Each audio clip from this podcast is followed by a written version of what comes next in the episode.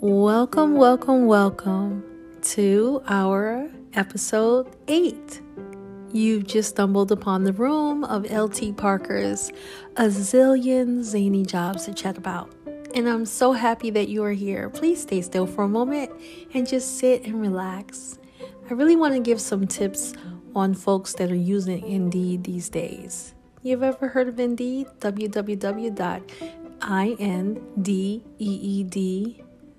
com. I'd like to give you a little background history. I had the honor of working for an organization that needed my services by searching for their applicants and, um, you know, doing the research and calling them up and doing cold interviews. So that's what you call a sourcer. And I did this for some time and I really enjoyed it.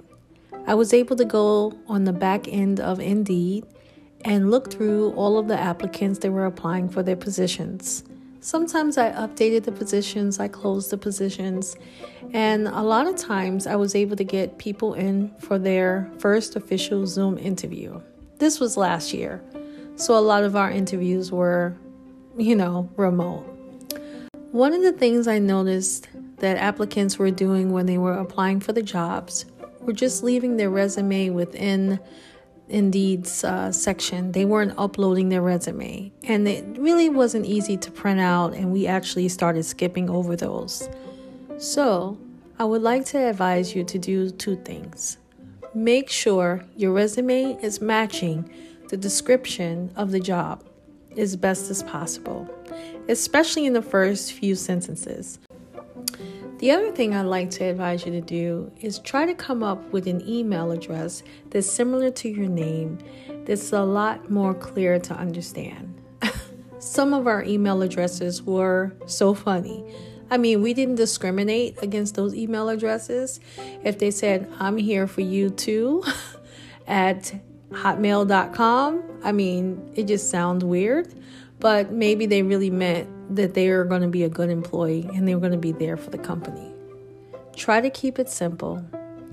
Another thing I'd like to share with you that's very common and it does affect us when we're researching.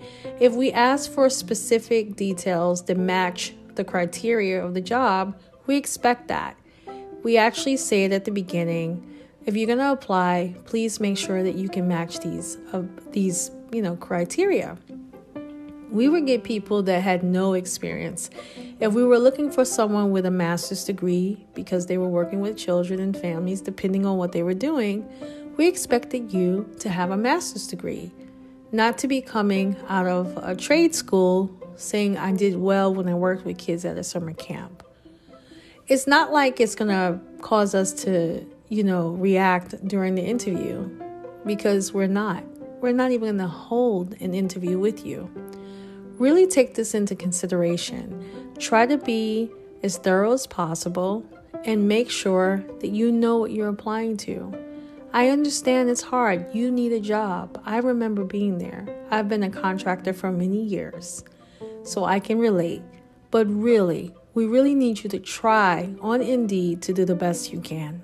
You'll get picked better when you put your qualifications to match it with the job that's being offered. That's our tip for the day. It's actually called KISS. Keep it short and sweet. And also, try to make sure you check your spam boxes all the time. Sometimes your Indeed will actually give you an alert saying that the employer is interested in you, but you won't see it because it's in your spam box. I'll talk more about this more next week. Thank you so much for joining. Kiss, keep it short and sweet with Elle T. Parker. Bye bye.